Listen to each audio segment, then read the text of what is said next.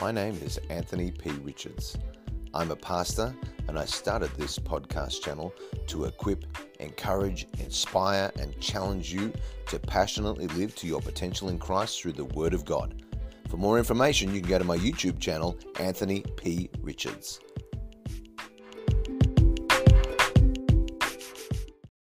Welcome as we continue our journey through the Word of God.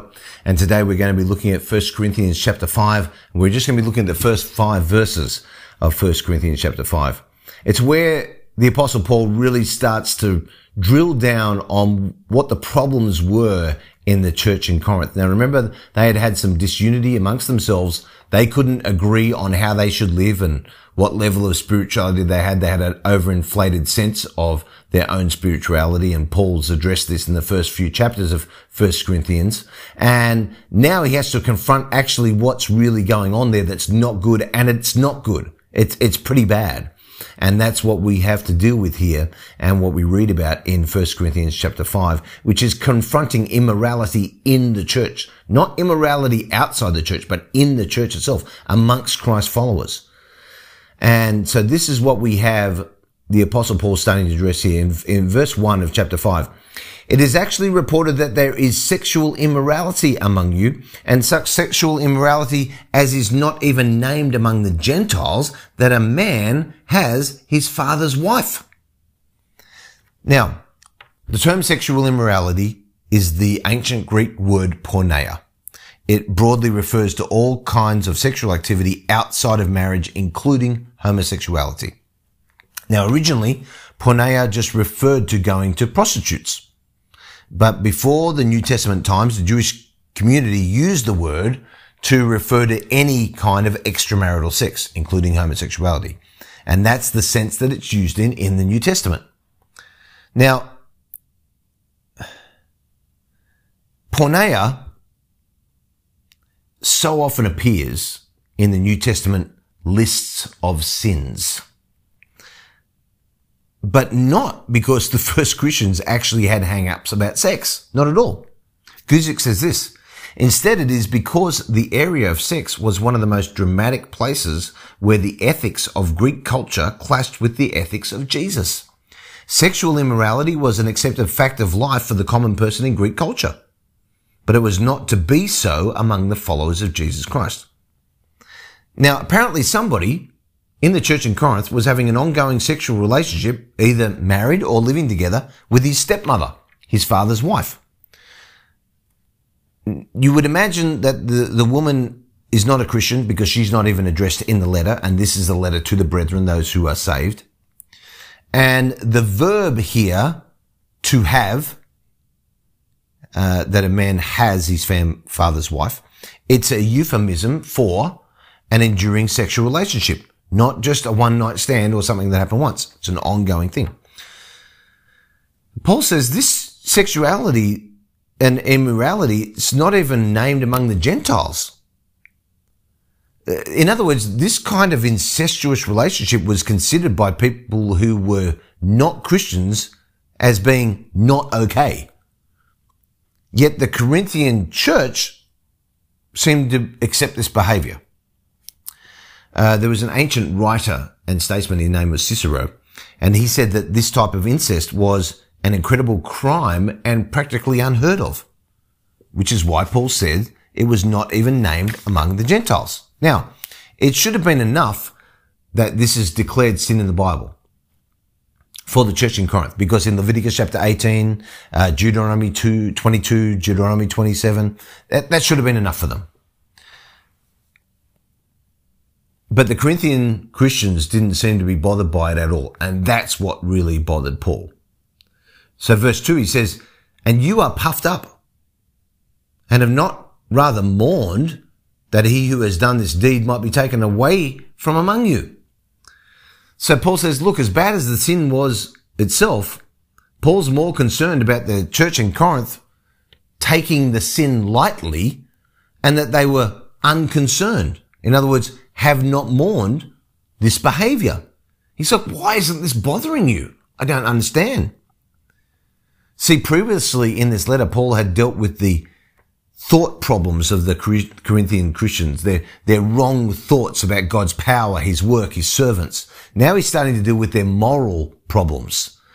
And the two are connected. Their, their moral problems uh, are arising because they weren't thinking right about God and they weren't thinking right about the ways of the world. That he who has done this deed might be taken away from among you. This was Paul's solution to the problem.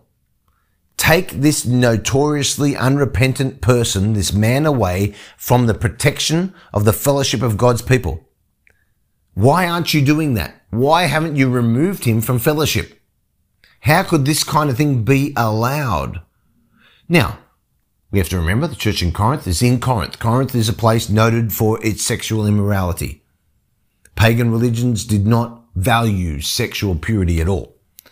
So it wasn't hard for a Corinthian to think that you could be religious, but then still do whatever you wanted to when it came to sex.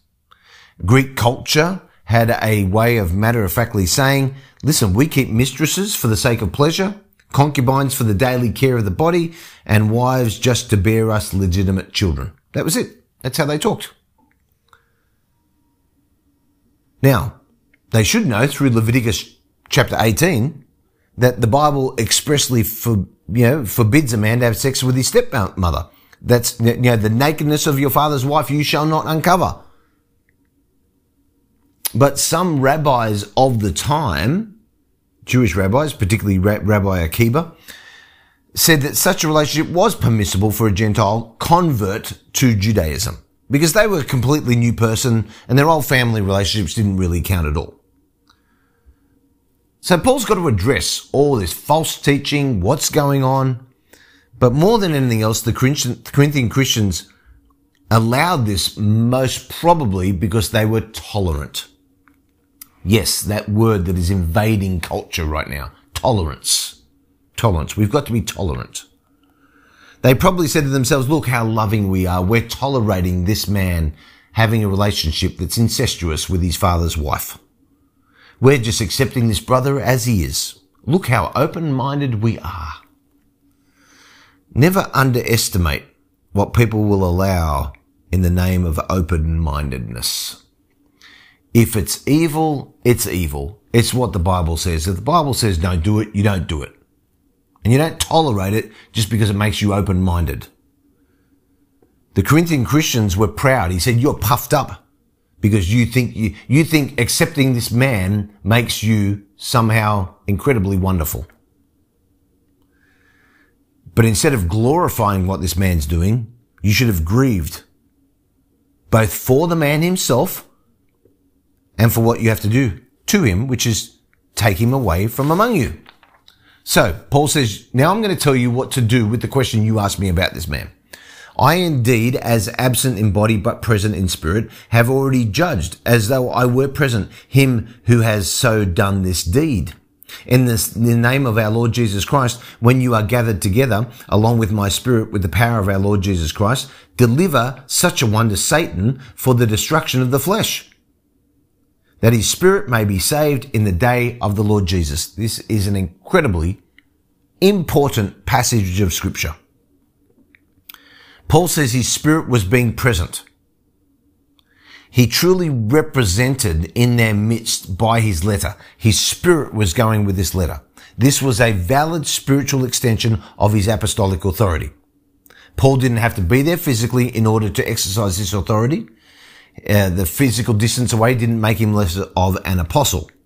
And Paul says here, I have already judged. He's pushing his authority very strongly here, but not too much because he recognizes that it has to be done in the name and the power of the Lord Jesus Christ.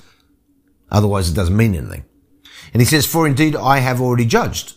Now, we could ask the question, should Paul have done that?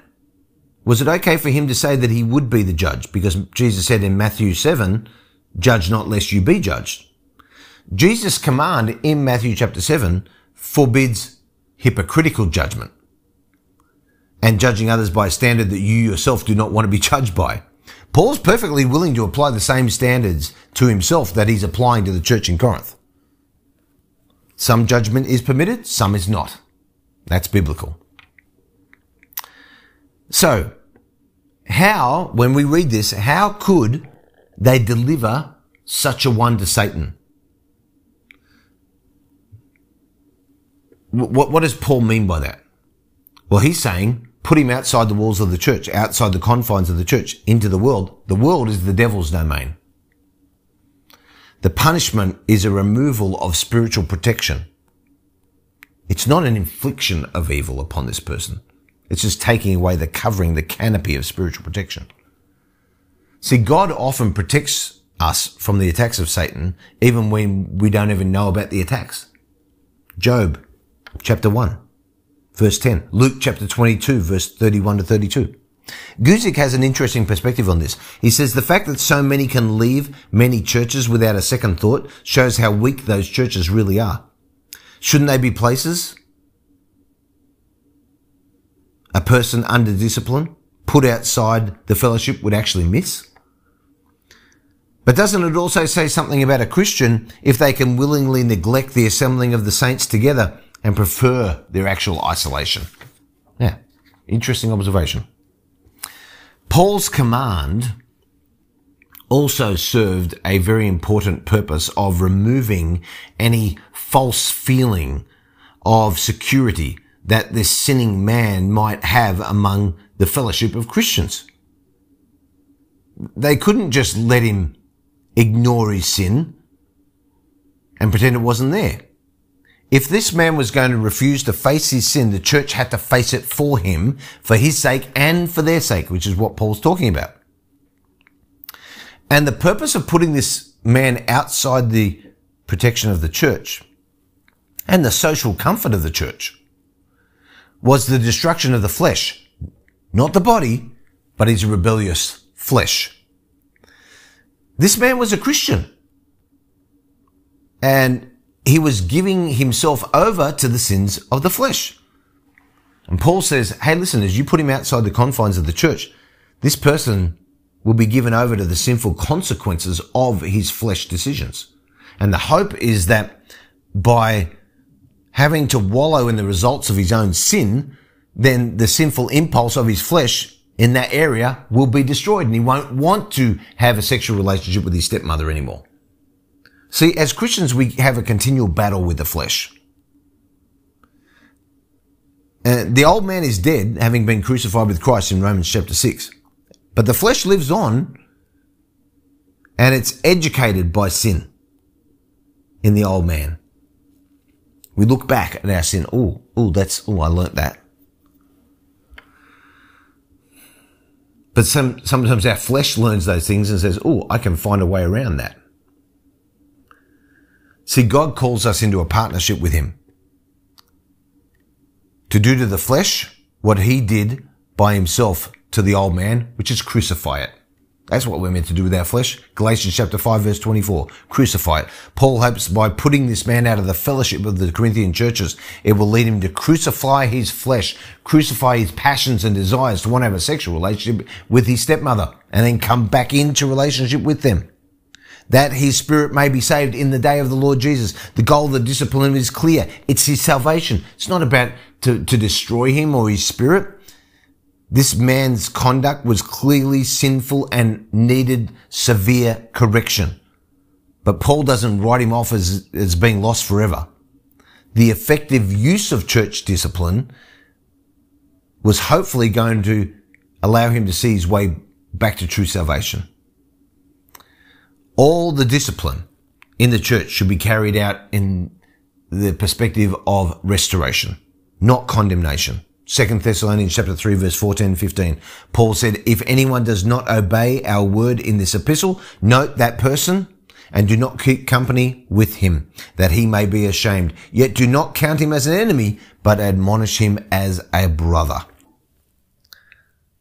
Paul does not say the church should take away that sinning man's salvation. The church doesn't grant salvation and the church can't take away somebody's salvation. But there are cases for the good of the sinner, for the good of the church, when someone should be outside, put outside the congregation.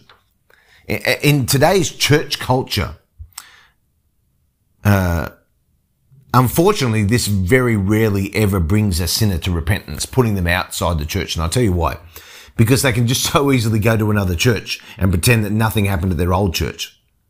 Or they can play the victim as if, oh yes, I was treated so cruel, cruelly and abused by my old church.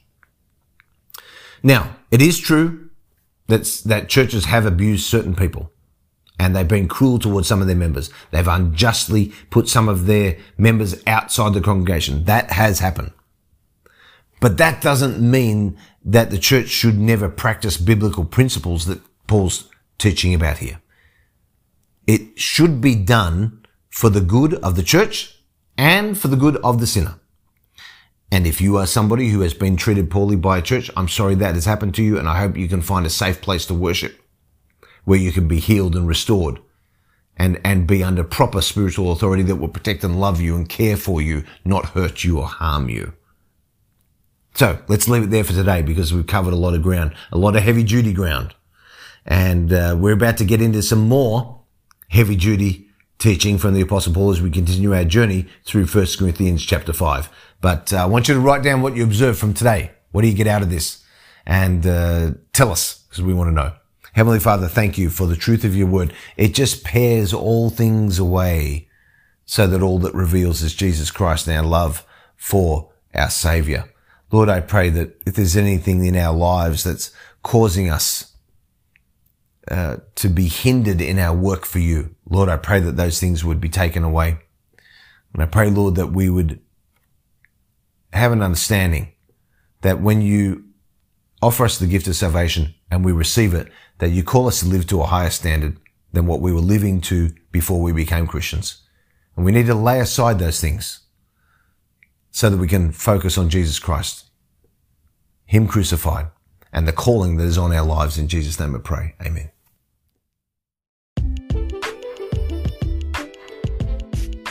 Thank you so much for listening. For more content, please don't forget to check out my YouTube channel, Anthony P. Richards. Have a great day.